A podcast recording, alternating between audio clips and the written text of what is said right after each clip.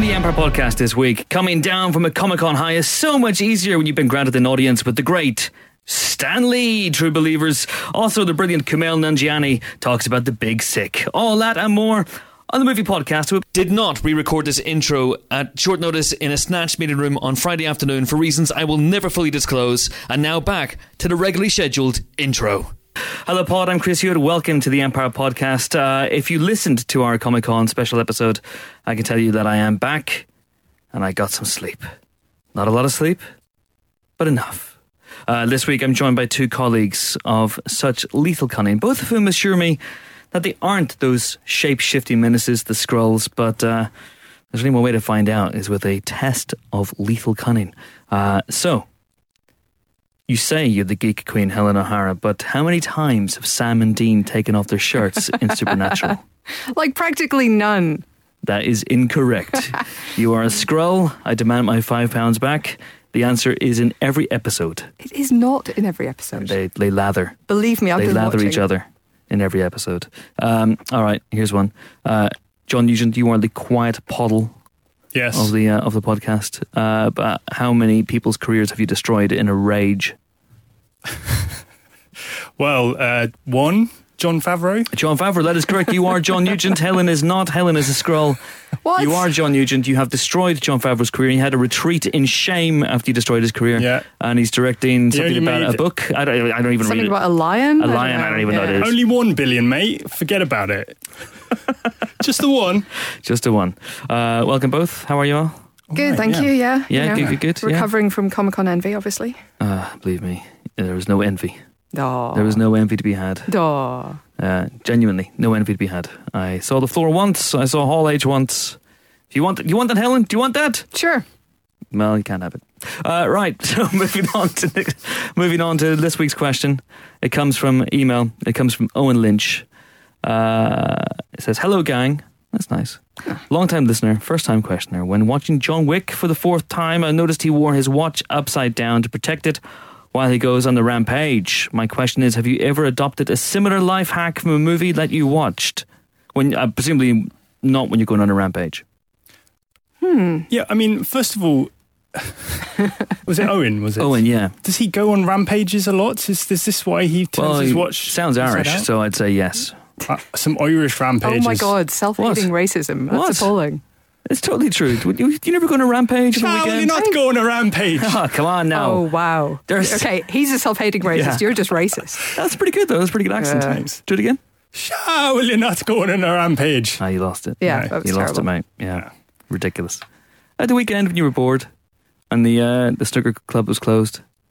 Did you not? Snooker. Yeah, all I small. look like a snooker player. all to you. small Northern Irish towns, the snooker clubs. Helen, this is this is the law. Um, did you not? Did you not just go on a cheeky rampage, just down the street with your mates?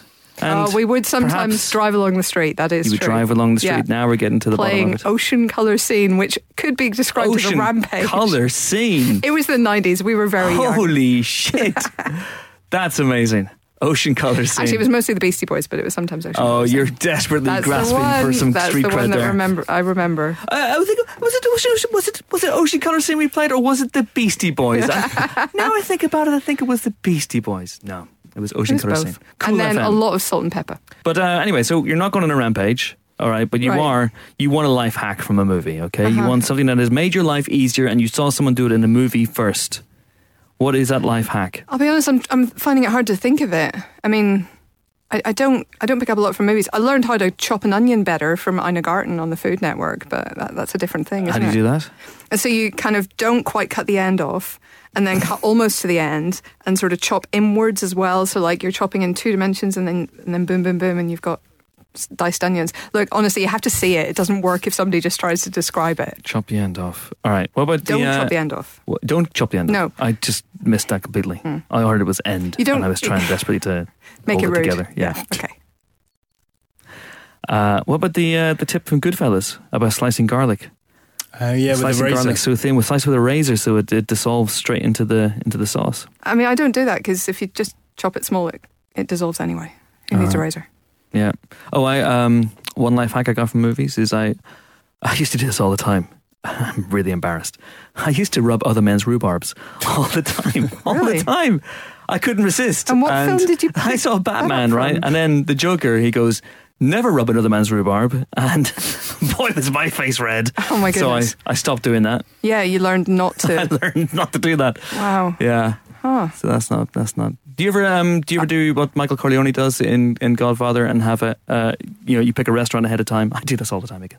You have a restaurant picked ahead of time and you have a gun taped to the cistern Taped in the. Well, of course. Just- where you, where, just in case. how else are you going to get your gun into the restaurant? Like it doesn't- Precisely yeah. right. You're going to have someone. You know, if you fancy a quick cheeky rampage, Sure. Bit of a cheeky Nando's, followed by a cheeky rampage. You go to the Nando's, you, you case it out. Maybe you have someone else leave the gun there earlier on, just in case. Always thinking. Plausible deniability, Helen. So important. It's important that you don't uh, say these things out loud on a podcast that people will listen to as well. Right. Plausible deniability. That's what I'm all about. Just get the gun taped to the cistern.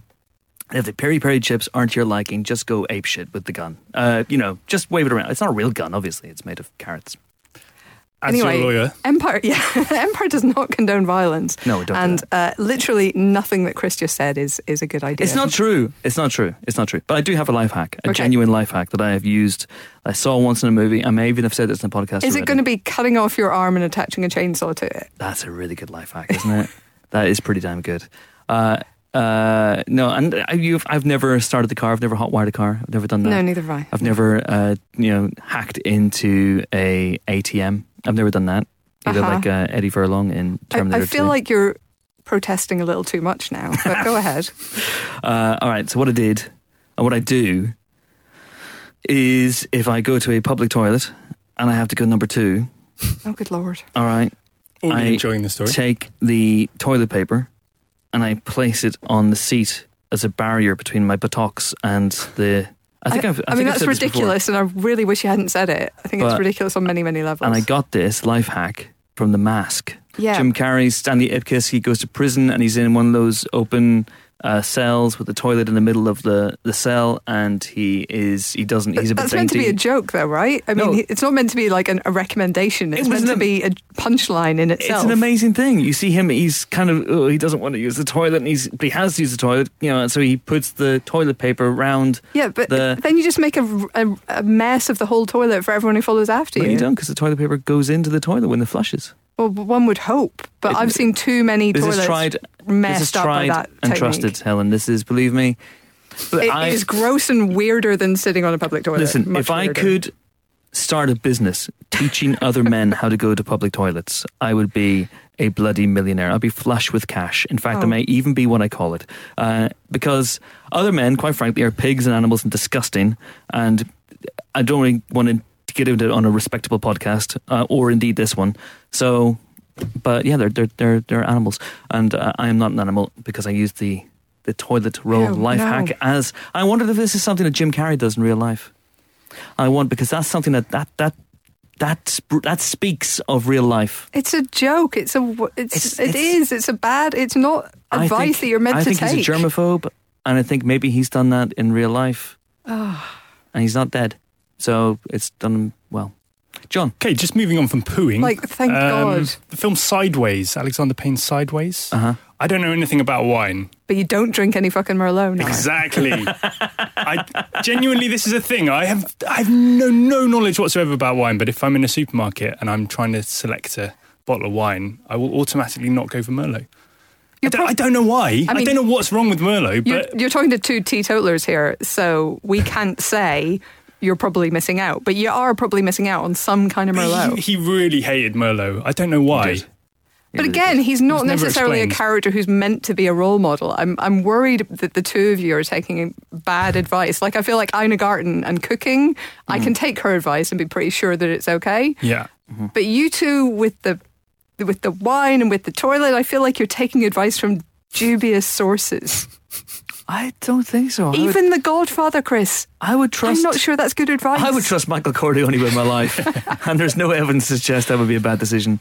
Paul Giamatti is a stand-up guy, uh, but Merlot, I imagine, has a lovely fruity tang.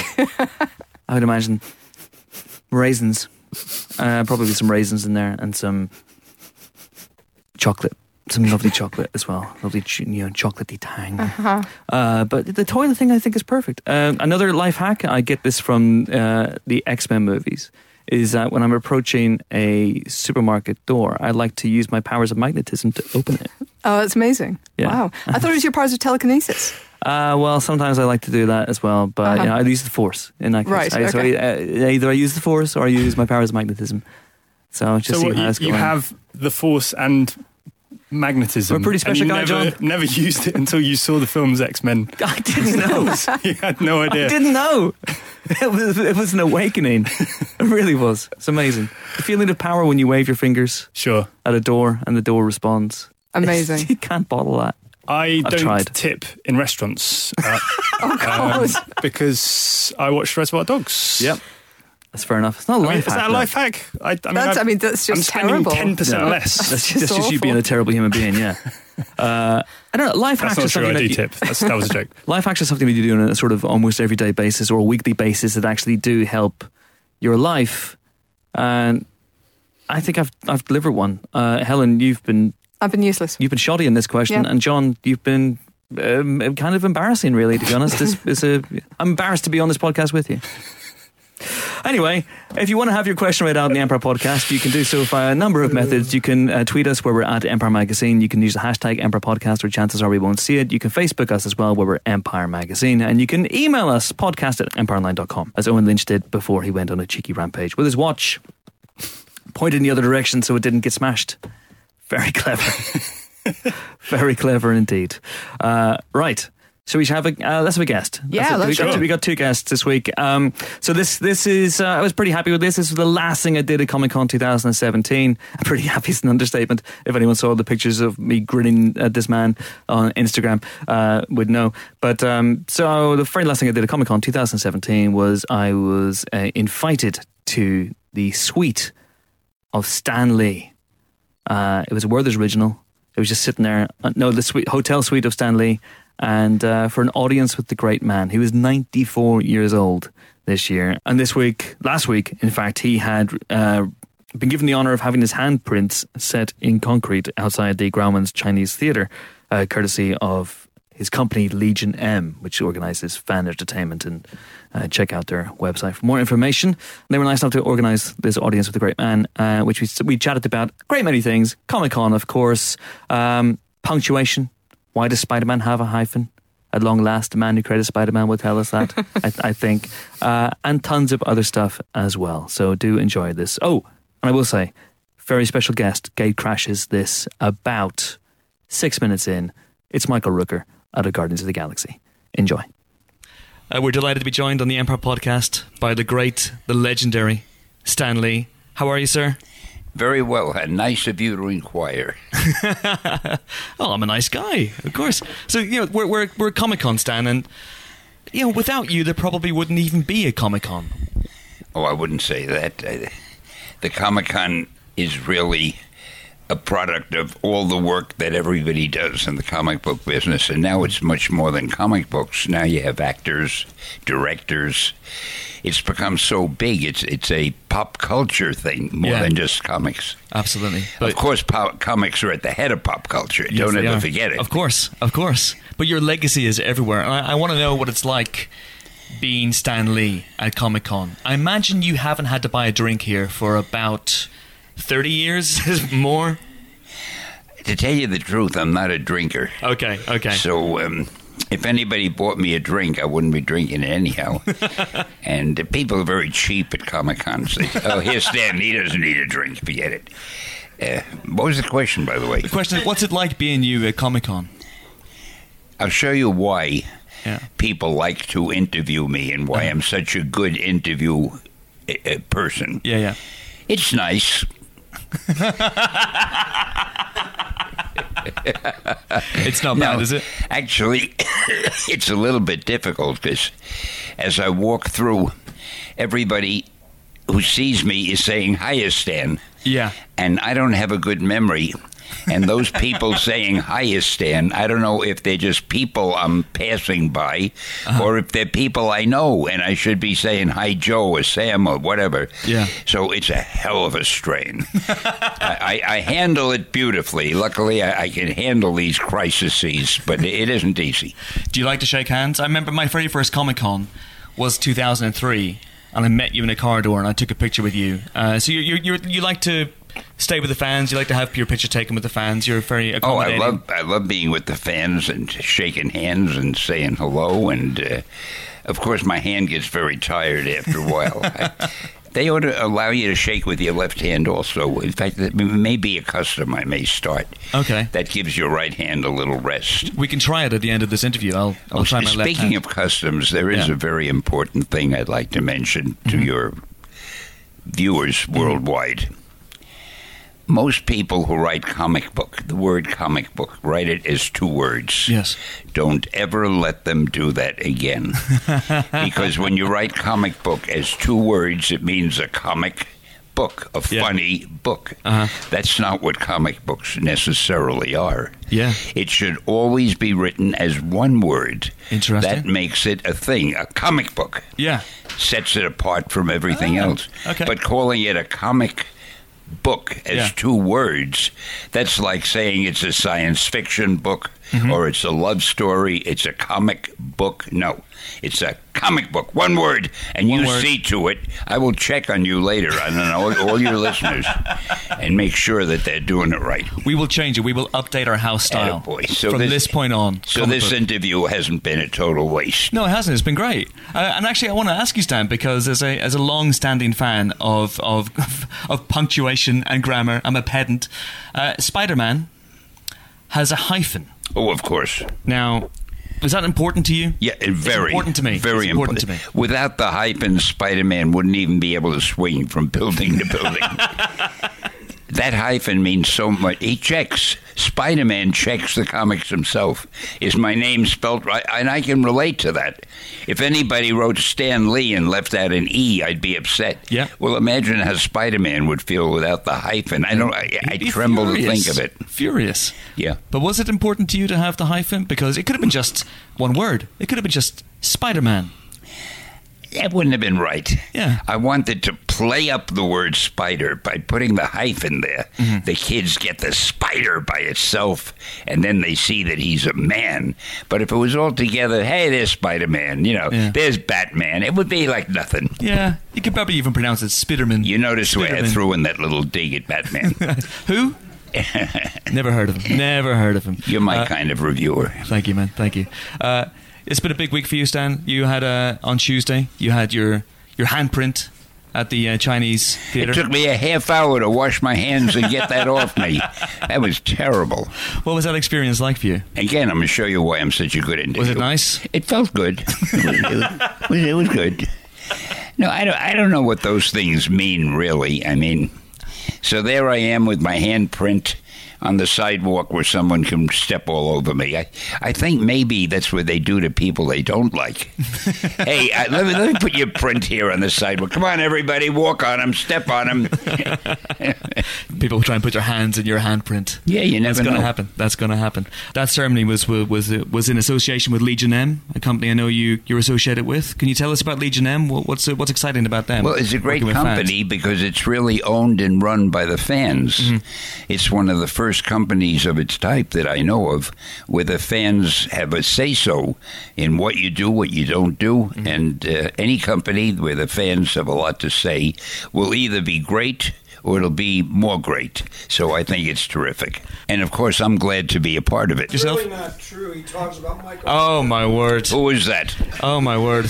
Well, I heard a voice, a, a dreaded voice that I've been avoiding for We've been years. gate crashed. Oh, look who it is. Gate crashed by Michael Rooker. Michael. Michael, do I butt into your interview? Well, you never have an.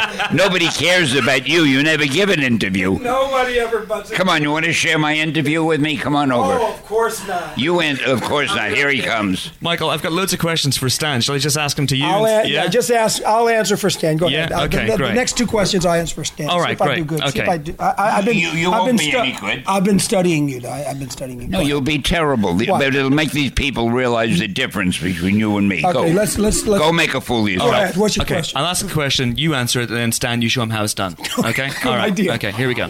So, uh, what's your favorite MCU cameo that you've done, Stan? Uh, in the- Excelsior! Would you mind going back to the couch? I, and I was, wait, wait, wait, stay here. All right, because you you don't know this. I don't know the real Every answer. bit of knowledge you can glean is useful to you. You can always say you said it. I um, my favorite cameo, and I know everybody is waiting with bated breath. Is the one I did in the horror, uh, the horror, the Thor movie, Uh-huh. where um, he want he's having a very potent drink, and I'm standing next to Thor, and I say, "Hey, let me have some of that," and he says, "No, you can't drink that. It's it's too strong for you." Yeah, yeah, yeah. And no, I can handle it. So he gives me a drink, and in the next scene, they're carrying me out. Yeah. Now you're saying to yourself, why is that his favorite cameo? It's no big deal. And now I'm going to answer that question. it's my favorite cameo. You probably didn't think of this. You wouldn't have thought I, of it. I would never. I don't Never think. think of it. Because it's my only cameo that had two scenes. Ah. First, me with Thor you with the go. drink, Yeah. and then being carried out. Now, I hope that'll give the various directors and producers the idea that Stan is more than a one scene kind of guy. Indeed, You know, indeed, pretty yeah. soon I could run through the whole movie. And you know those sleeping type scenes are really difficult to do. I did one in Guardians Volume Two. Yeah. Uh, yeah, yeah. The the problem is, w- you do you snore? No, Uh, I, well, how do I know if I snore? I don't wake up and listen to myself. People told me that I snored. I didn't believe them. No, you snore even when you're awake. This is true. I mean, you, what they mean is you have this terrible way of talking, your terrible personality. It always sounds like you're snoring. Why couldn't you invite somebody who speaks beautifully to Yeah, speak what's your instead problem, of buddy? Just gay get crushed. a beautiful girl over I here? can't control this man. He's a force of nature. Oh, you guys are But awesome. Michael, you said Yeah, Excelsior, I did say Excelsior, and that's what Sand says. but in he that says cameo. Excelsior. You said yeah. I said Excelsior. You said yeah. This is true. Excelsior! Oh no, you do say You gotta Excelsior. say it correctly. okay, let me do it. Go go ahead. Ready? Excelsior! But don't do it better than me. No, no, no. I don't like it. He's getting too close. Excelsior. Excelsior. You're getting good. I'm not as good as you. The whole world. I gotta get a new word. The whole world is learning Excelsior. Should we just get one from the group? There's a whole lot of people watching. Okay. Everybody, Excelsior. Hey, you got a good bunch here. It's not bad. It's not bad. We should do this more often with a, with a group watching. I love Uh, you guys. Do you want the Good. second? You, you destroy the interview, then you leave. I, I, then I leave. That's what I, that's what I do. Amazing. Are we Amazing. still talking? We're still talking, just for a few more minutes. So, one of the questions I was going to ask Michael to answer for you uh, was about the creation of all these amazing heroes and characters that you you uh, you made in, in the 1960s, obviously with, with the likes of Jack and Steve. There's a lot of great alliteration. oh yeah, I'm a big alliteration kind of guy. Yeah. So, where do these names come from for you, Stan? I mean, you know, Reed Richards, Peter Parker, Bruce Banner. The reason I did it, frankly, I have the world's worst memory. so if I have a name where, where the first name is the same letter as the second name, if I can think of one of the names, it gives me a clue to what the other name will start with, and it makes it easier. For, for instance, if I say Bruce, what the hell was his last name? It began with B. Oh yeah, Banner. But if his name was Wilson, Yeah. Bruce. What what would lead me to Wilson? I'd never think of his name. Okay. He'd only be Bru- if I remembered Bruce. He'd only Yeah, be yeah, yeah. Bruce to me. Well, that's interesting. So you've got Scott Summers as well, but there's no alliteration with Charles Xavier. Charles Xavier. Yeah, where'd well, that- where'd I- that name come from? occasionally a man slips up. You can't forget Charles Xavier, though, right? uh, No, I, thought I thought that Charles Xavier would. Uh, who's Charles Xavier? oh, he's the guy. Who, Is he the yeah. guy at the school? Yeah, yeah, the guy at the school. Yeah, I, I didn't realize. Did I give him the first name Charles? I just thought of him as Xavier. okay. Somebody else must have written that Charles in there. See, now you got me all upset. I have to find out somebody else who wrote a future story must have called him Charles. Absolutely. Uh, Or maybe I did. I can't remember. Okay, excellent. the the X Men. That's one of our books, right? That's it. the Okay, X-Men. I remember. Yeah, I'm aware of that. I'll, I'll do a spreadsheet for you. Uh, so, uh, but at that, that time as well, you've made so many amazing characters, created so many amazing characters that live on today. I like the sound of that. it- Eh, we're going we're going in a good place here. But at the time, it was in, you know in the 1960s, and you were coming up with new characters on a virtually daily basis. Did you? You must have had no idea they were going to live on this long. Did you think that they were just going to last maybe one year, two years, three years I, I hope max? the first issue would sell, so I'd keep my job. Um, you never know. I mean, you bring out a book. And then I'd wait breathlessly for a month. It took that long to get the sales figures. Yeah. And at the end of the month, my publisher would either say, All right, Stan, do a second issue of this. It's all right. Or he'd say, Boy, that was a bomb. Don't write any more of this anymore. Fortunately, he hasn't said that. So it was all right. Okay, but you weren't really thinking of legacy. You weren't thinking of. You weren't thinking. no, of I wasn't thinking 50 years down the legacy. I line. was thinking, Can I pay the goddamn rent? It worked out Le- okay. Legacy. It worked out okay. I'm in there buying groceries and figuring out my budget, and my God, we got to get a cheaper rent than this. And you're talking legacy.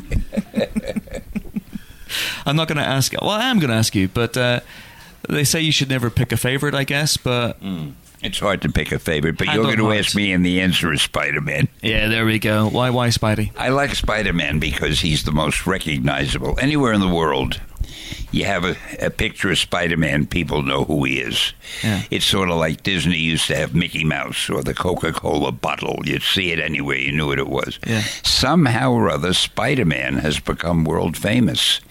And Spider Man costumes are best selling costumes on Halloween for kids practically all over the world.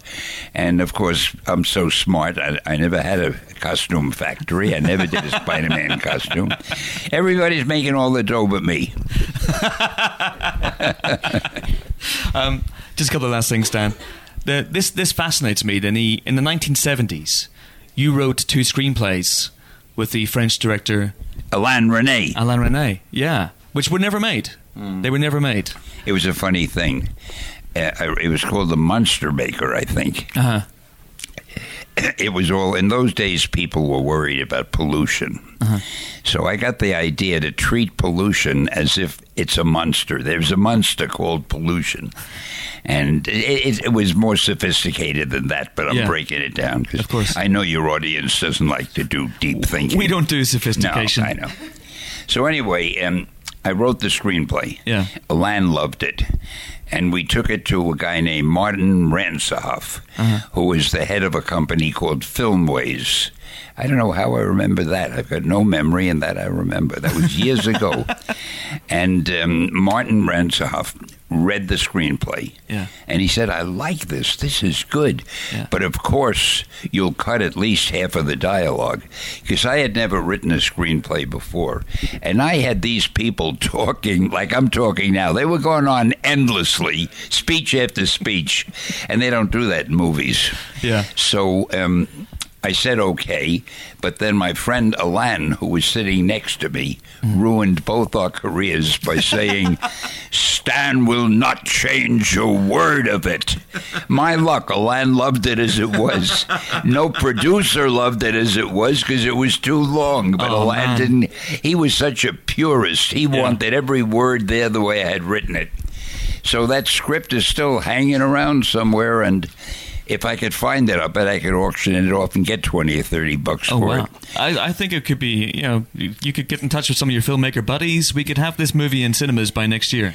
Yeah, We- I we guess can if make I it could- happen. First thing I got to do is find the script. It's something like three hundred pages long. Oh well, it'll be a big, big pile, a big manuscript. You can, you can check that out. But that's the story. Alan was a great guy. He Yeah. he was a brilliant man, and he did some wonderful movie. And he had really come over here to America to see if he could get to direct the Spider-Man movie. Wow. He was one of the first people who thought it would be good to have a movie about Spider-Man. Yeah.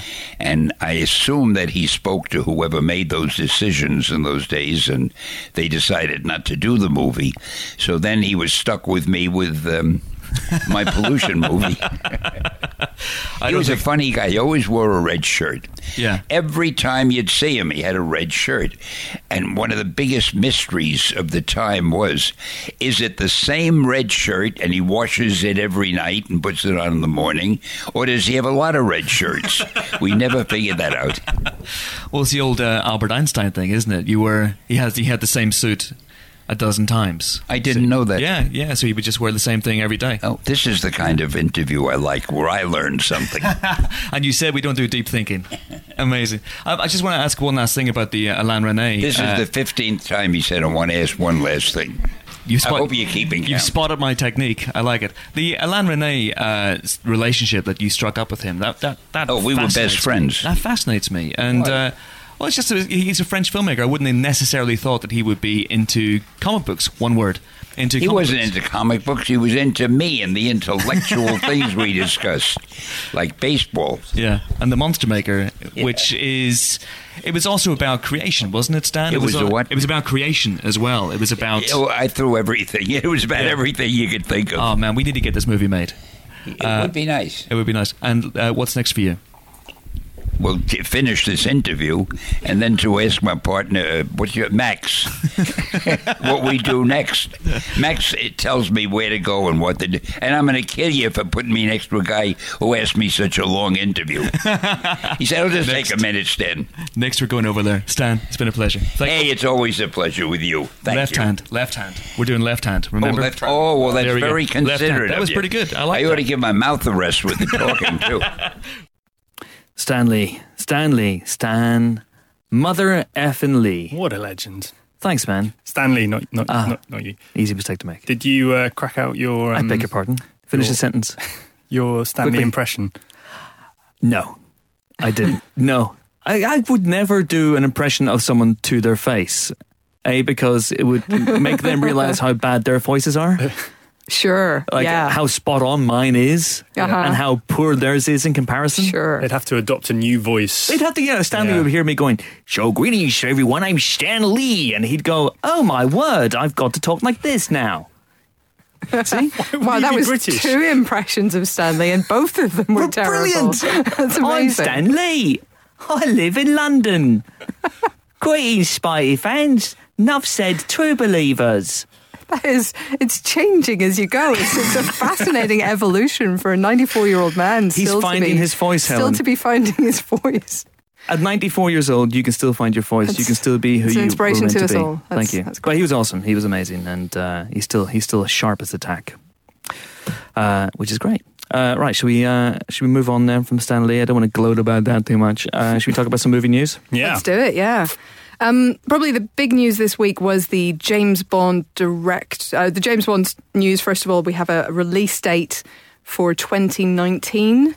Um, and there is also the news of a apparent, alleged director shortlist. Um, so on it are Yann Demange from 71.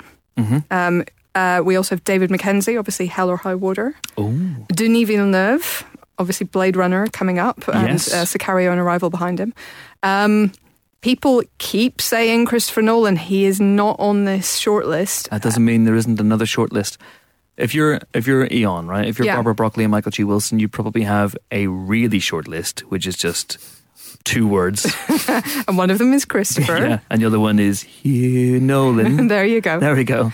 Um, and then there's a longer short list, Yes. which is all those other gentlemen. right? Yes. Uh, But and they're all here's- gentlemen, aren't they? They are all gentlemen. Mm. Well, yeah, it's Bond. Um, but do we think like let's just doesn't get pick the, the directors. Can we just talk about the Christopher Nolan thing for a minute? Because Yeah. Christopher Nolan's the kind of guy who wants to do things his way, and in, fa- in fairness, he has earned the right to do things exactly as he wants, right? Mm-hmm, So.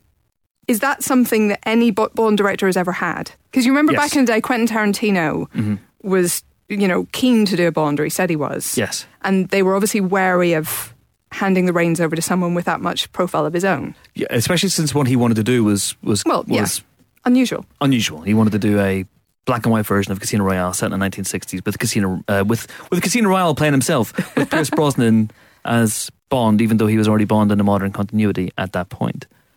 Well, yeah, okay, so that was unusual. but honestly, I feel like Nolan is again, he's he's a bit bigger than they'd necessarily be comfortable with. I think they f- they prefer directors who I'm not saying that these are that they're all auteurs, they're all, you know, filmmakers of, of considerable standing, but they tend not to have quite as much clout in the industry as he does. I would say that Sam Mendes bucked that trend. I would say that especially on Spectre, Sam Mendes did what Sam Mendes wanted to do. Um, however, you're right. Chris Nolan makes it a whole different ballgame. Yeah. Uh, Chris Nolan. bec- Chris Nolan becomes a Chris Nolan movie. That's exactly And- it. And they aren't Chris Nolan movies, they are Bond movies. Yeah. I think he's he, he said in an interview that he's interested in the idea of it, but he's he's at a point in his career where he's only interested in doing original things now. I don't think he wants to take on another franchise. He's done Batman. I don't think he And- needs to work in that system anymore. And at least two of his Batman films are arguably Bond films anyway. So Yeah. I think these And other there's- names are actually good and really encouraging. They're all great filmmakers. Yeah. Um, they've done really interesting kind of action work and character work with the action work at the same time. yeah. Um, so I'd, I'd be pretty excited about any of those guys. I mean, I'm I'm very intrigued at the thought of a Denis Villeneuve Bond movie. I think from what it sounds like, Jan Demange is the uh, is the front runner, and he directed Seventy which, if you haven't seen it, is a fantastic sort of Northern Ireland set thriller with Jack O- O'Connell, and that has all the the makings of a really interesting, gritty. Uh, kinetic, down to earth Bond, which so I, th- I think he would be a really good fit if he is indeed the front runner. But we shall see. We shall see. Yeah, we shall see about what two minutes after the Empire podcast hits the. Uh, Yes. hits the Oh, Probably. airwaves? I mean, Yeah. we've got 24 months of Bond news to come, so we really have to pace ourselves here, don't we? We do. Uh, they, they all seem to find choices. Um, the, the big question, of course, is: Is it going to be Danny Craig? Is he going to be coming back? And is anyone going to call him Danny to his face? I don't think so. Never, Chris. No. Literally never. No. um, I, I, I get nervous with Daniel, quite frankly. Mr. Craig, Craig, sir. Mr. Craig. Um, what, what do you think? Is he going to come back? There's the scuttlebutt in that Friday that article. seems to be yeah that seems to be the, the word um, everyone was saying earlier in the week that the new york times had confirmed his return i don't think that's something that the new york times does i think that's something that eon does yeah, um, but it's certainly looking good for his return i think at the moment yeah, absolutely. Uh, I, I wouldn't be surprised if he returned. It is the 25th Bond. I think this will be a bigger splash than than usual. So I'd imagine that he'd want to, to do that. And also, Spectre was not as good critically or commercially, I would say, received uh, as well as, as, as Skyfall was. correct Um, so perhaps he wants to go out on a high. Right now, I think he has a 50% track record as Bond, and perhaps he wants to go out with three out of five. What's three? 60 Correct. 60 Carry the five. 60 60? 60% Three and. Yeah. 60% chance, a 60% success rate, thanks chris which would be uh, Roger Moore's what? Seven films, and then four of them are good. Four, four into seven doesn't go. Wait, no, it does. Carry the three. four out of seven four, he has a four out of seven success rate, that's pretty good and that is mathematically sound. So there we go, James Bond uh, coming, and we're going to get him early as well. yes so it's uh, We're going to get him early. it's what 8th of december of november sorry in the us Yes. giving it a few weeks play before Wonder Woman comes along and bashes it in the skull, uh, and uh, uh, and it will probably be sort of Halloween time then here, uh, or just the week just before. Sometimes sometimes two weeks, isn't it for Bond? Not one. Yes. It's two weeks, yeah. Yeah, there Usually you two go. weeks. That's exciting. Well done, well done, everybody. Um, all right, what's next? What's happening? Um, James Cameron and Terminator. Uh, so back in January, uh, there was news that James Cameron was trying to take back control of the Terminator franchise in the future. Um, he, at that point, was said to be developing one movie with Tim Miller of Deadpool fame attached to direct. But now, of course, potentially, of course, uh, he's talking about more than one, a three film arc to reinvent the franchise. Um, uh, the question is, he says, has the franchise run its course or can it be freshened up? Can it still have relevance now where so much of our world is catching up to what was science fiction in the first two films? We live in a world of predator drones and surveillance and big data and emergent AI. So he's in discussions with David Ellison, who is the current right holder globally. Um, the rights in the US market apparently revert to Cameron in a year and a half. So he's talking to Ellison about doing, seeing what they can do, and they're leaning towards a three film arc. Of course, they are. Now, Cameron should be, in theory, busy with a, f- was it four film arc, five film arc of Avatar films? Uh huh. So, you know, this is, this is not to say he personally is going to be taking the reins on this, but leaning towards another Terminator trilogy. Yeah. Uh, Which he's not going to direct, clearly, right? He's not going to direct Presumably them at not. the same time.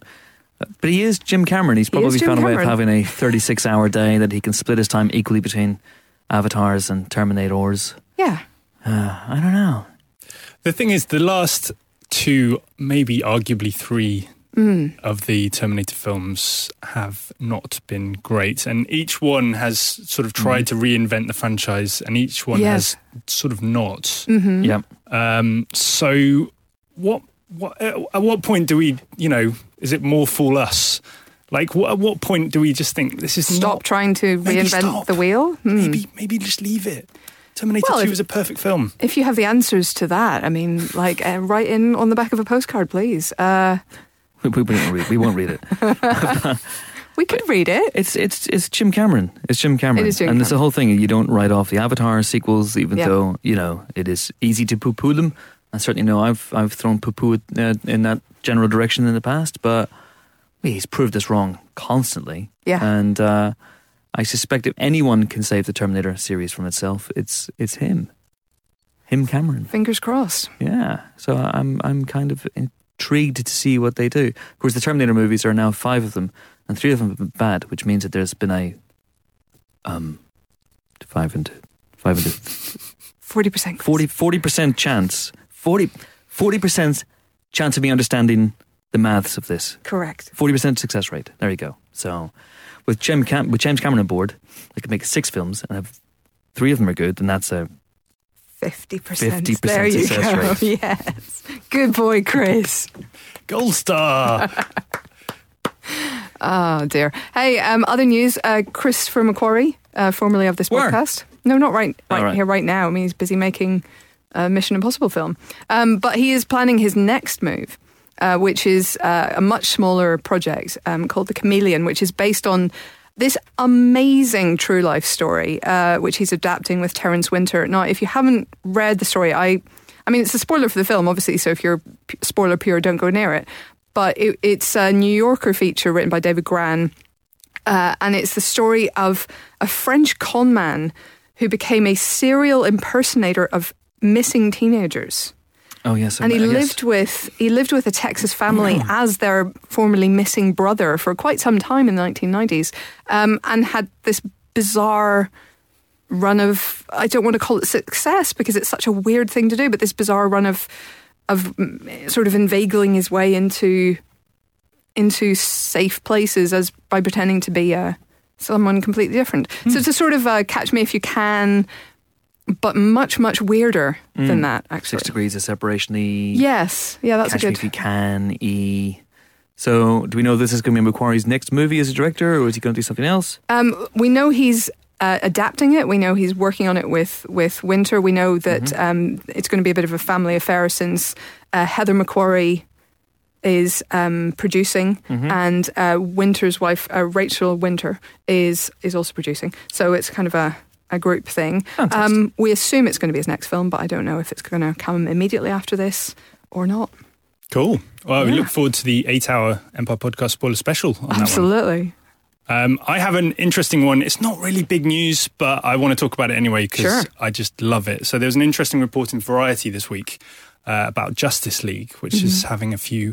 Uh, Oh, reshoots, which is quite a quite a common thing for movies of that size. Completely normal. It doesn't mean it's in trouble or anything. It's No. just they're just having to do reshoots. But one of the issues with doing reshoots after the fact is that you have to juggle stars' schedules. You Sure. know, the stars are busy; they have other films they're working on. Um, this might be a bit of a spoiler potentially, but I don't think it is. Like, maybe put on your spoiler headphones now. But Henry Cavill is in Justice League. Oh my God, what? what? Superman's not dead? What? The soil rising from the grave? What? It's probably just a flashback, right? It's, a, flashback. He's definitely Flashback. dead. definitely dead. He's definitely Good. dead. Yeah. Like it. Anyway, Henry Cavill is in Justice League. Uh, and according to Variety, um, he's he's he's This is the greatest story in the world. he's been he's having to switch between shooting on the Justice League reshoots and Mission Impossible Six. Uh, Yeah. and No his- problem. That's fine, right? It's like Sure. the scene in Superman 4, The Quest for Peace, where Superman and Clark Kent have a double date in Yeah. the same restaurant, and he has to keep rushing back and forth between the tables. But you know the way that Superman wears, or Clark Kent wears glasses to What? differentiate himself from Superman. Yes. So you need something that makes you look different in each role. You do. Unfortunately, Henry Cavill's look for Mission Impossible Six Mm. includes a mustache. Yep. And what's interesting is that there was obviously some like negotiation between the studios on this mustache. And Paramount, who make Mission Impossible, would not back down. This is- They were this is the report. This is the alleged- report. allegedly- This is- allegedly. According to Variety sources, not Yeah. confirmed, that Paramount don't want the mustache shaved off, so it will be digitally removed in Justice League's post production. This is this is if this is true, this is the most gloriously petty thing I've heard in a long, long time. It would be easier and quicker to shave the moustache off, go back to the Mission Impossible Six set, and have them put on a fake moustache Yes. know. rather than the thousands of dollars that uh, Warner Brothers are going to have to spend on digitally removing. The moustache, or maybe keeping the moustache and digitally erasing Henry Cavill. I'm not entirely sure how it's going to work, but it's just that that's kind. I kind of admire that. that's amazing. I mean, I, I really want it to be true because it's just one of the most it's just one of the most fascinating stories ever. It's wonderful if it's Or true. just have Superman have a moustache Yeah. and no one comments on it. but like just in random scenes through the film.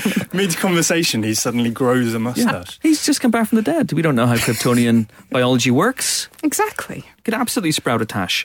Um, but that's that's interesting. Um, also, very very quickly this week we had uh, John Powell confirmed as the the composer for the untitled Han Solo movie, Yeah. Hmm, which is interesting. Well, his work on How to Train Your Dragon is gorgeous. Um, so I'm I'm How kind to of train behind your that. Wookiee. that would um, I don't think you train a Wookiee. I mean, he's you know he's a You let the grown Wookiee man. win. Well, yeah, but that's training people to react to Wookiees. I think. Oh right, okay. Um, there was weird, and Paul, we're talking about ma- mega franchises here. Uh, there is uh, news about the Barbie movie. what? We were talking mega franchises. Uh, Anne Hathaway is apparently lined up to play something in the Barbie movie. You had my curiosity. now you, you still have my curiosity and like, what, the heck? Yeah. Mm-hmm. yeah, Amy Schumer was, was apparently in line for this. Which was another what the heck moment, if we're honest. And um, and this hasn't been verified or anything, but apparently talks are underway now with Anne Hathaway for the same role. Mm-hmm. Um, I don't even understand what this movie is, I'll be honest. I don't understand. Is it like someone playing with Barbies, or is she literally going to be playing Barbie? Is it is it a, an animated movie that she's going to be voicing? I don't understand. Nobody but apparently knows. they've been churning through scripts and concepts. Everybody thinks they have something that will work and an idea that would appeal to big stars. Mm-hmm. Okay. Um, but we don't know. Uh, the director is Althea Jones, um, who's got Fun Mom Di- Dinner coming up with Mm-hmm. um, Molly Shannon people. Uh, so hopefully that's good. But she's apparently in talks to direct, but everything else, who knows? So appar- apparently, I'm just reading this now. Uh, the, the the premise for the movie was um, the story would center on a Barbie who, after she is exiled from a world full of Barbies, enters the real world as a normal normal woman who is imperfect. Okay. enchanted but with Barbie. Yeah, Okay. I mean, all right. I'm, I'm, I'm, I'm listening. I'm paying attention. I, am confused. Uh, I mean, I'm also that. She enters the world as a woman who's imperfect. Who do we get to play this woman who is imperfect? Anne Hathaway. um, two very, very quick news stories to touch upon. Nick Holt, Nicholas Holt, Nicky, Nicky Holty is going to play a young J.R.R. Tolkien, now we're Tolkien, uh, in a biopic. Yeah, which is Oh, that's- presumably going to be called The Lord of the Lord of the Rings or I don't know. I, it, that's a slightly weird one to me because I've read some Tolkien biographies and I don't remember his early life being that exciting. Obviously, he did serve in World War One, so Mm. there's there's uh, you know inherent drama in that, I guess. But it, it's not a it's not a life that seemed filled with incident to me. So, I, but uh, having said that, I'm intrigued. It's an interesting. He was an interesting guy. So, fingers crossed. Okay. And Wonder Woman 2, as you mentioned, Helen, Yes. has a release date. Did this? Did they announce this this week, or was this? Yeah. I think it came out they at did, Comic-Con, yeah. Okay. Uh, December thirteenth, two thousand and nineteen. So long Merry to wait. Christmas, everybody! Yay. um, but they still haven't technically confirmed Paddy Jenkins, to the best of my knowledge. So they Uh, Well, need to get she's- on that. She's contractually signed, it says here, so I imagine Let's hope. she'll be doing it. Yeah. Exciting, Sure. good Christmas present. So there we go. That's that's all the movie news is fit to print, and uh, uh, we should have our second guest. Hmm. And then we should just go straight into the reviews because we're crazy like that. Uh, so the second guest this week is one of the stars of one of my favorite sitcoms on TV, Silicon Valley. He is also a stand-up. Uh, he has been a podcast host in the past as well, not this podcast, obviously. Uh, and he is, of course, now the star and co-writer of the brilliant. No, whoops, I ruined the review section. Brilliant uh, rom-com uh, The Big Sick. He is, of course, Kumail Nanjiani. Uh, and it's a fascinating story, this movie, The Big Sick. If you don't know what it's about, uh, he basically plays himself and he enters into a relationship uh, with a, a lady who then gets sick and enters a coma. And he has to deal with with that and with her parents and, and the feelings that he's feeling. And uh, it's made in, it's made equally more poignant and funny by the fact that it's actually true. And the co-writer of this movie, Emily Fee Gordon, is Kamel's wife, and they've been married for ten years. And she did indeed lapse into a coma soon after they started dating. And so this is a this is a wonderful movie, and and uh, he was very very funny and perceptive. And maybe even profound about us. And naturally, I had to match that profundity with my own profundity. Oh, and I God. hope you enjoy the profundity that's about to unfold. Here's Kamal Nanjiani. We are delighted to be joined on the Emperor podcast by uh, Kumail Nanjiani. How are you, sir? You all right? I'm great. How are you? I'm not too bad, not too bad. Um, I'm wearing Bruce Campbell's face. Have you ever met someone who's wearing a T-shirt of your face? No, I don't think there are any T-shirts on my face. Actually, I just saw people will make Silicon Valley like there's a lot of fan art out there, Uh-huh. and I have seen. Actually, we just did a shoot where we dressed as like the outsiders, and I saw a girl turn it into a dress, and it was like my face on her dress. So that's the only time I've seen it. Oh, actually. Emily and I had a podcast called The Indoor Kids, which Yes. is about video games, and there was a lot of cool, really beautiful fan art of that, and there are a lot of T-shirts of that, but not a picture of my face except for that one dress. It's usually a drawing. How would you deal with with that a situation like that, where someone, would- if you were talking to someone, say like I walked in here Yeah, with a picture of your face on my chest, what would you? What, how would you deal with that? it would be strange. I would think I was like sort of staring at myself, which kind of feels like that because there's a poster of our movie here, and it kind of looks like I'm looking at myself, and it's very disconcerting. Truly, I hate it.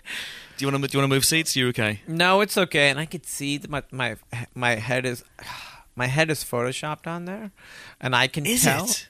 it is because because I know what the real picture is, and I know what they did, and I can just see how it doesn't look like me, and this is a very self-involved thing. But I just like whenever I see it, I, I see like. Let's let's stop breaking down the poster. Well, so you and Zoe, but I, I know we've got to start now. You've started. Uh, so you and Zoe weren't in the room at the same time. We were in the room. You were. but I think it's they liked the way that Zoe's face looked in that shot, but not mine. So they changed my head, and so my head, I think, is very slightly bigger than my actual head. S- Certain parts of my face are a little bigger than my actual face. Uh-huh. Like my jaw is a little bigger in that poster than it is in real life. So I, I, I mean, It's jutting. It's a jutting jaw. it's jutting, and in real No. life, it's not quite as jutting. So it's uh, don't don't look at me like that. I could feel you comparing. no, it's um, fine. It's good. It's good. It's just strange to have because you know we've been doing a lot of press, and these posters that are up everywhere, and it's just strange to see them all over the place. But you liked the poster. Imagine if you were in the room with a poster that you didn't really, really didn't like. I mean, that would be I hell. can't imagine what it would be like to promote something that I didn't like. Yeah. I, I feel like, you know, this is a lot of work. I get to talk to great people, and most people that I talk to really have loved the movie, so Yeah. that's really good. I cannot imagine what this must be like for like big stars who go out. Because I've seen, I'm not going to name them, but you see someone you're a big fan of on like The Tonight Show promoting something that they clearly don't like.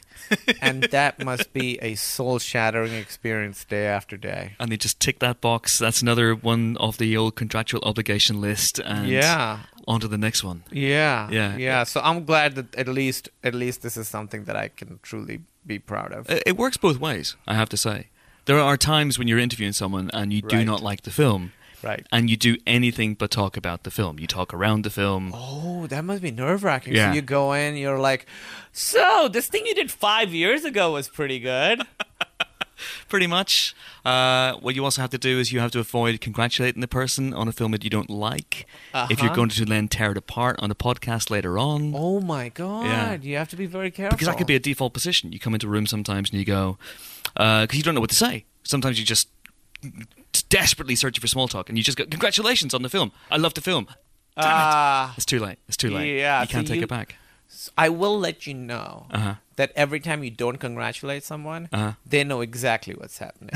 I don't think you're fooling anyone. I think they know, like, all right, he didn't congratulate me. I know exactly what this is because he's going to rip me on a podcast later. Yeah, yeah. Which is, I think it's fine. It's a strange thing, you know, talking to uh, people whose job is to evaluate what you do. Yeah. And you have to do, you have to be objective about your job. It's a, it's a complicated thing, both sides. And now I've realised I haven't congratulated you on this film.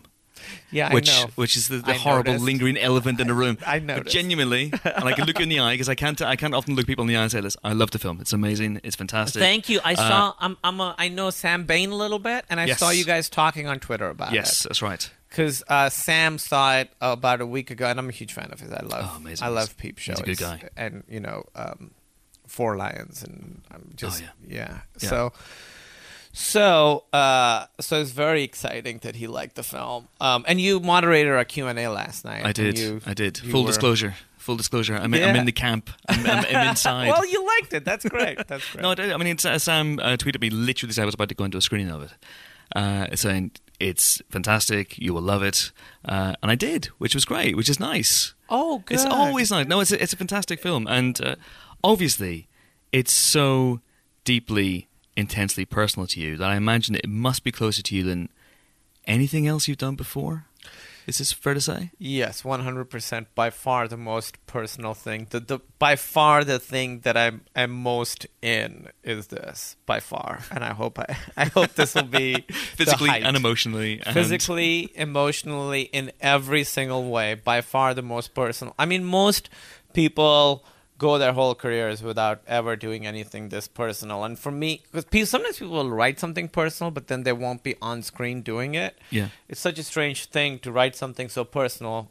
Me and Emily wrote it. Yeah, yeah, yeah. But she always says she's like, at least I'm not up on screen. You're up on screen in this really personal thing, going through really personal things. Yeah. It's, yeah, it's it's, but it's also you know I tr- I, that's also what I enjoy about it. I mean, it's a little almost too nakedly personal, but I like to try and you know put myself into everything I do. I enjoy that. There's a joy in sharing of yourself, sharing parts of yourself with Yeah. people. Uh, I think you sort of, I think I think someone else saying, "I really connected with this part of you," is it can be can be it can be very joyful. Absolutely, but but in the in the writing process, we've talked about this a little bit. Were there things that you didn't want to put into the film that were too close to the bone, uh, or were you very very open and honest about the situation in in, in this movie?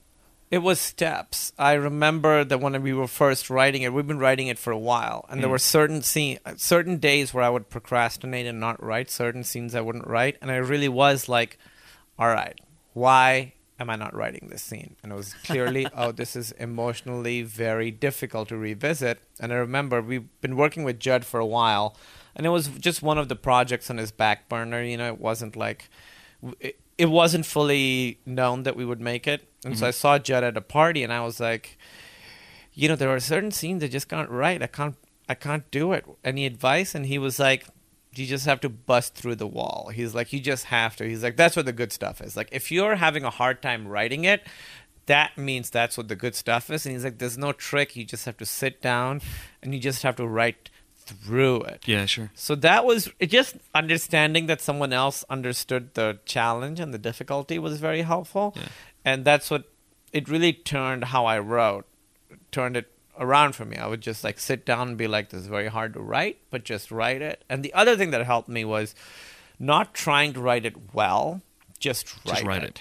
Yeah, because you know it can be very easy to be like oh this is an experience i went through and it's so profound to me and the writing has to be just as profound i think that's a trap i think you just try and write it and then try and rewrite it and rewrite it and rewrite it and trust that at some point it'll get good but there are sometimes you write i think writing is a weird mix of intellectual and emotional exercise sometimes you write something that you f- you you're very emotional while you're writing it yes.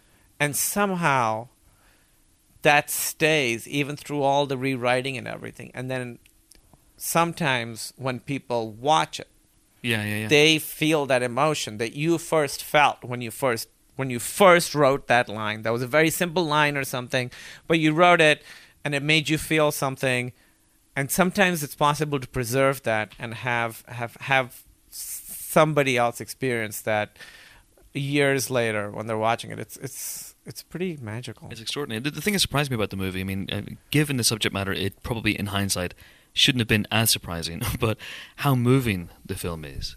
It is a comedy and it remains a comedy all the way through, but there is a gear switch. Yes. Definitely towards the end, especially as as you as your character begins to experience emotional epiphanies. Uh, Yes. it gets really really uh, tough in the old tear ducts. Oh, good. Uh, was that something that uh, I like hearing that. Yeah, was that something that you and Emily wanted to craft in particular, and and Michael, obviously the director? For sure. That was something we talked about a lot. And it's also a- something that I've been working on in my personal life. I think, I think, you know, to me, the movie's about a lot. I think one of the things that it is about is g- how guys, um, the only emotion that I think a lot of guys feel comfortable expressing is anger. Yeah. And I think, and Emily sort of talking with Emily, I understood like every emotion can turn into anger. Sadness can turn into anger. Happiness can turn into aggression. You know, you watch like people at uh you know watching like sports or something yeah getting really angry you could see it turn what do you mean by for- that? so for me part of it was also about this guy who hasn't ever been able to express his emotions or feel his emotions Yeah, learning to feel his emotions and being comfortable feeling his sadness the sadness that i think i think he's a tremendously sad person from the beginning of the movie to the end uh, tremendously conflicted and tremendously sad and learning to feel that sadness at the end and, and learning to be okay with feeling the sadness that's part of the that's part of like the arc of this character Yeah, yeah. so really wanted that to be a big part of it like him feeling sadness and being okay with feeling sadness and and and learning to feel sadness through his interactions with Emily but more more interactions with Emily's parents Yes, and of course. understanding that uh, understanding that the struggle that he has that he hasn't even been able to articulate to himself is a struggle that everybody has that that's what life is life is like it's a series of struggles and you do the best you can i don't mean that in a bad way i mean that no, no. i think it's i think i think the struggles of life can be very beautiful they can. But I was just um, picturing that on an inspirational quote poster. Life's- life is a series of struggles. And You Yeah. do the best you can. do the best you can. Yeah. Sometimes inspirational posters could be like more like this is more like a defeatist poster, a non-inspirational poster. be a- Everything sucks. Good luck. You're gonna need it. This would be a mug, but a broken mug. with a- just a exactly. little chip on the side of it. Oh, there's like an imperceptible hole in the bottom of the mug, and it's got like a the saying on top, like everything sucks. Enjoy it. Drink up quickly because you never know when it's going to run out. That's exactly right. That's profound as well. I can be profound too. Look at that. it really is. just very, very quickly, uh, two quick uh, last things. Um, as someone who played cricket for my local team, Were you good? What two were you? years, I was a medium bowler and the worst batsman in the world. Really? Okay. Truly, truly terrible. You're not an all-rounder. I wasn't an all-rounder, no, but I was uh, uh, medium fast. Should Okay. we? Should we give me? I'll, I'll, I'll Pretty build myself good? up a little bit. Pretty good. Yeah. Were you a tail ender? Like you would go up at the end? I was 11. Yeah. All right. I was absolutely. I was golden duck almost every single time. Wow. Amazing, but uh, as uh, it's great to see uh, cricket positions being explained in a movie because, like I say, I played for my local team for two years and I still don't understand every position on the pitch. I know. The, I mean, it is truly. You know, Americans make fun of cricket a lot, and it's our fault. Silly mid on, silly mid off, Yorker. These are real terms. Yep, absolutely. Gully, Yep. sticky wicket. you Sticky know? wicket, square leg. I mean, these are all real. These are all real terms. Yeah. It sounds goofy, and they're like, "What? Doesn't it last like three days?" I'm like, "Actually, it lasts five days, six if you count the day off in the middle." It's changed a little bit now, but yeah, I loved cricket. You know, um, I remember when Pakistan won won the World Cup in '92. That was one of like the happiest memories of my life. uh, Wasim Akram has, was my favorite cricketer of all time. You know Wasim Akram. Absolutely. Were you happy and then angry? Were you? Yeah. Yeah, it was like ah, just turn it all into anger. I love success. Yeah, I I loved Wasim Akram, and I loved. Uh, I was a batsman. I was. Oh, really? I would bowl a little bit, but I, but I wasn't very good. I could keep line and length, but once they figured it out, there was there was no pace. I couldn't spin, but I was an okay batsman. Never like great, uh-huh. but like okay. I'd have moments, you know. Uh, and I really wanted to be a cricketer when I was. Are a there kid. LA teams? Can you play in LA? Is it? Yeah, but I haven't played for long enough that now those they're so much better than me. They're so much better. All right. Well, uh, if ever you're back next time, we'll get a cricket team together. We'll, I would we'll make love it work. To, We'll I would make it love to happen. play. Well, in Pakistan, on the streets, we just play. I don't know if you guys do this, but it's just a tennis ball Mm-hmm. that you tape over with electrical tape, and then you play it on the streets. That's how like Javed Miadad and everybody Amazing. became great cricketers. That's why a lot of like Pakistani players are good at playing like straight because they play it on the streets. Uh-huh. And you have this. You have to avoid the buildings. yeah, you have to like hit it over the yeah. I did the same. I learned at the uh, side of my house. I had to avoid. So that- that's why I'm a terrible batsman because again I was just hitting down the uh, down the garden, Yeah. not towards the window where my mum would have been furious. Right. Yeah, So- I've broken a lot of windows. A lot of windows, indeed. And then the uh, the very last thing is uh, Silicon Valley. I'm a huge fan. Uh, obviously, season four is just finished. You start season five in October. Yeah, we start shooting in October. Yeah. So you, you know, obviously, the departure of T.J. Miller has changed the dynamic of the show. Are you looking forward in a way to what season five might allow you guys in terms of opportunities? they just started writing, so I don't know what the specifics are. I am curious to see, as you said, TJ, so funny, and Erlich Bachman was such a great character, but and such an integral part of the show. I think the dynamic of the show obviously changes a little bit. So I am very, very sad to see TJ go. I loved working with him, and you know he's one of my best friends. I talk to him all the time, so so uh, I won't miss him because I'll still be around him a lot. I will miss working with him. But I, but but it is interesting to see. You know, it's easy for comedies to, and I love this show, but it's it's. I think it's easy for comedies to sort of fall into a formula, and our show hasn't done that. But it's a nice challenge for the writers to see, you know, how to keep the show the same but different. So I'm, I'm curious to see what happens. I'm looking forward to the the, the sexual tension between uh, Dinesh and Guilfoyle being paid off at long last. I want you mean- crazy kids to get it on. I mean, Um, it's I mean, that would be truly amazing. Speaking of fan art, look up s- Dinesh Guilfoyle I- fan art. I I, I, don't- I don't. I'm scared People have part, drawn parts of me that nobody has seen. that are not on the big sick poster. They're not on the big sick poster, no. All right. Okay. That only my wife and God have seen.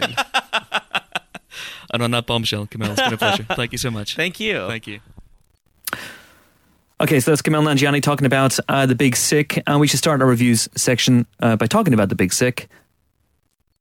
John, Yes, The Big Sick, as you say, this is um, a sort of romantic comedy uh, and a semi autobiographical romantic comedy from Camille Nanjiani, who we just heard from. Uh, so he sort of plays a version of himself, as is often the case with, with comedians, a stand up comedian, uh, sort of struggling his way through the Chicago s- comedy scene.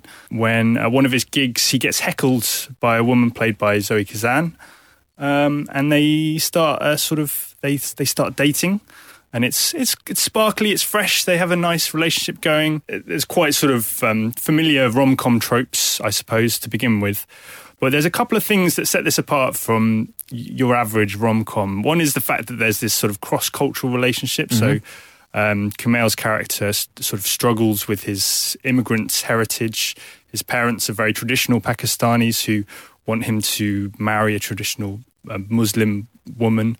Um, so they they set up these really awkward dinner dates with with eligible women um, when he just wants to date this this white girl. Uh, and the second little wrinkle is that um, hi- his girlfriend uh, f- suddenly falls into a coma out of nowhere, which, as as Chris has mentioned earlier, this actually happened to his his real life later wife. I mean, this is a massive spoiler that, you know, she lives. It's it, it's it is a massive. Her her existence is a massive spoiler, but um, but she does live. Uh, I mean, this is a romantic comedy. There are no prizes for guessing that everyone lives happily ever after. But uh, it is a you know boy meets girl, girl loses boy, girl falls into a coma. Uh, you you can probably guess the rest, Right. but it's a very smart movie and it feels like a very authentic movie. Uh, you know, it, it, there are those rom com tropes, but it's done very intelligently, um, observed very well. Uh, it, there's- it has a lot to say about this sort of immigrant experience in America um, and a lot to say about the experience of a loved one in hospital. You know, a lot of the, se- uh, the, the film is, is Kamal. Um, spending time with his girlfriend's parents, who are played by Ray Romano and Holly Hunter. And there's some really lovely scenes where they they just they're just waiting and you know they're forced into this strange scenario scenario where they have to get to know each other, uh, and it's really really sweetly funny. Um, it's genuinely funny as well. There's some real laugh out loud moments. I think what's good about it is it just it feels real. It feels authentic, and I guess that's because it is. Yeah. Um, but it, it's it's a sort of it's it's a very likable movie, um, and not one you usually see in, in this genre. So Yeah. Yeah, I, I thought this movie was terrific. Uh, I usually have an allergic reaction to Judd Apatow produced comedies of this ilk, like the Five Year Engagement, which, as we, we know, felt like it was playing out in real time. Uh, this is 40. Oh my God. And, uh, you know, but this I thought was really, really great. And it feels written, whereas a lot of these uh, Apatow produced movies feel largely improvised. And this one, the script by uh, Kamal Nanjiani and Emily F. Gordon, is very tight, very controlled gives great roles to everybody. Zoe Kazan's not in the movie a great deal, but when she is in it, she shines. Uh, Ray Romano, I think, is terrific in this. Holly Hunter's terrific as well. Um, and it's, you know, it's just it's a really, really good, really moving film that I that that moves me a great deal, but also never stopped making me laugh. And uh, I I cannot recommend it highly enough which is obviously why we gave it four stars. uh, four stars, though, for the big sake. It is a fantastic film, well worthy of your time.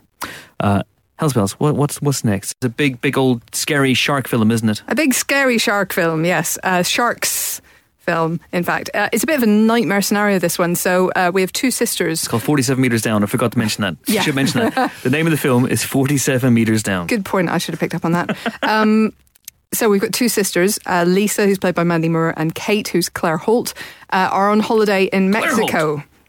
Okay.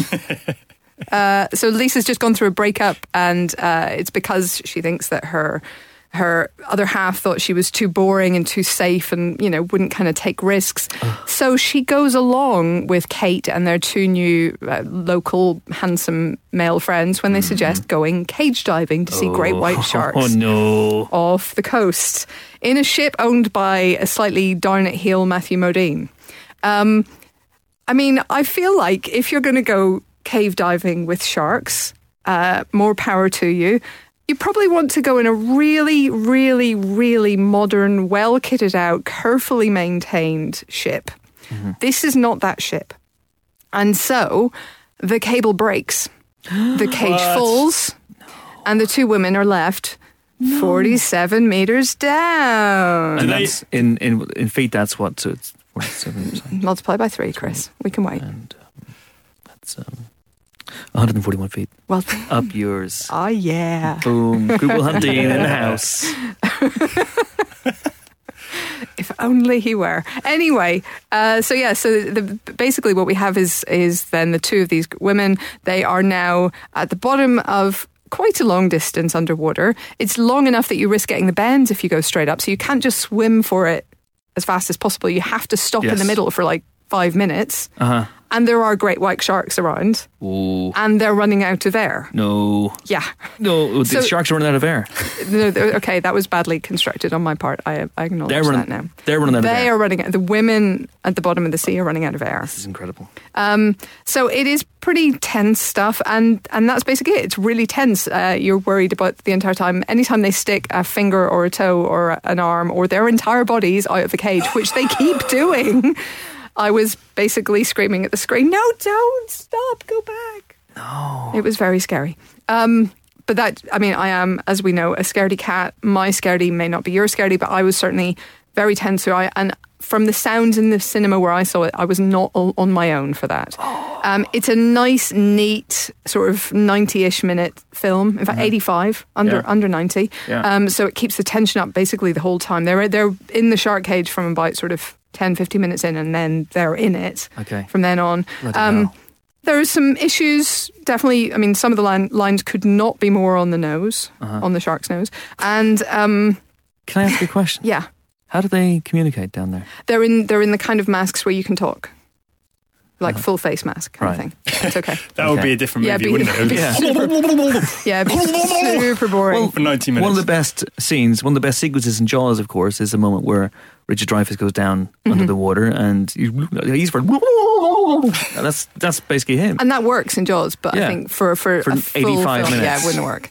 Um, I mean, this is a bit more like The Shallows, probably a couple of years ago, but the sharks are not quite as um, focused. When are we getting a pro shark movie? When are we getting a movie in It's a- which the sharks are the good guys? Do you know it's a good question, Chris? Because it's not very fair, um, and you know shark activists always complain about Jaws. So this one I think is quite good because it, it doesn't. It's not a sort of the sharks are not hunting them; they're just in the area because the waters have been chummed, which they shouldn't have been, and they make a point of that. Never chum. Don't chum the waters. Don't chum the waters. Um, Life and hack. I don't want to get into spoiler territory, but there is a, a thing at the end of this film that reminds me of another horror film, and we can discuss that once you've all seen it. But the, it's an interesting thing. The Exorcist. I'm not going to discuss The it, Omen. Chris. It's The Exorcist. It's not The Exorcist. Okay. Anyway, so uh, we give this three stars. It's it's very effective as what it is. Okay, which is we always say in the podcast is of course a shark recommendation. So do check it out. Forty-seven meters down. Um, and very quickly this week, we should mention that Captain Underpants is out as well. It is an animated movie. Um, it is not a, do- a documentary about me. Uh, it is about a superhero who runs around in, in tidy whities. And we gave that two stars. Two stars. I'm afraid, sadly, we thought it was. Someone want to finish that sentence for me? Poopy pants. Or just pants. Just pants, John. Just pants, John. You're always obsessed with the poop, aren't you? Just So Um, that's a character name from reading that review. There's a character called Professor P- Poopy Pants, Mm-hmm. which um, I mean that, that's worth a star, isn't it? that is worth a star in itself as well. Uh, well, that is it. That means it's it for this week's Empire podcast. Uh, join us next week for more film related fun. Uh, I won't be around. I'm going to be in France on holiday. Uh, Helen, He's also not going to be around. You're I'm not going to be around? on a secret mission. really? Uh, Yeah. Hang on. I I think I know what this is. Yeah. I think. It, oh, I know what this is. Uh-huh. This is cool. It's a cool That's secret a cool mission. secret Yeah, mission. it's a cool That's secret pretty mission. cool. Going to a shark tank. Never go in a shark tank. You're going to shave Henry Cavill's tash at the end of filming for Mission Impossible It's, 6. it's it's a big ceremony. We're all going. That's not going to be in August, is it? That's, that's right. Um, John, are you available next week to. I guess I have to be. Yeah. Uh, Right, so Yeah. join John next week for more film related fun My- when by he'll be myself. Hmm. joined by uh, Brian Cranston. That's pretty good. That's awesome. I've That's- got tickets to see him in Network. Really? Yeah. I'm mad as hell. I'm not going to take it anymore. Um, because he paid, presumably. And uh, who else are we joined by next week? Um, oh, James McAvoy, Hmm. mm. star of Ooh. Atomic Blonde. And Brian Cranston's in a film called Wakefield, which is going straight to DVD uh, and down digital download very, very soon. So keep your eyes peeled for that one as well.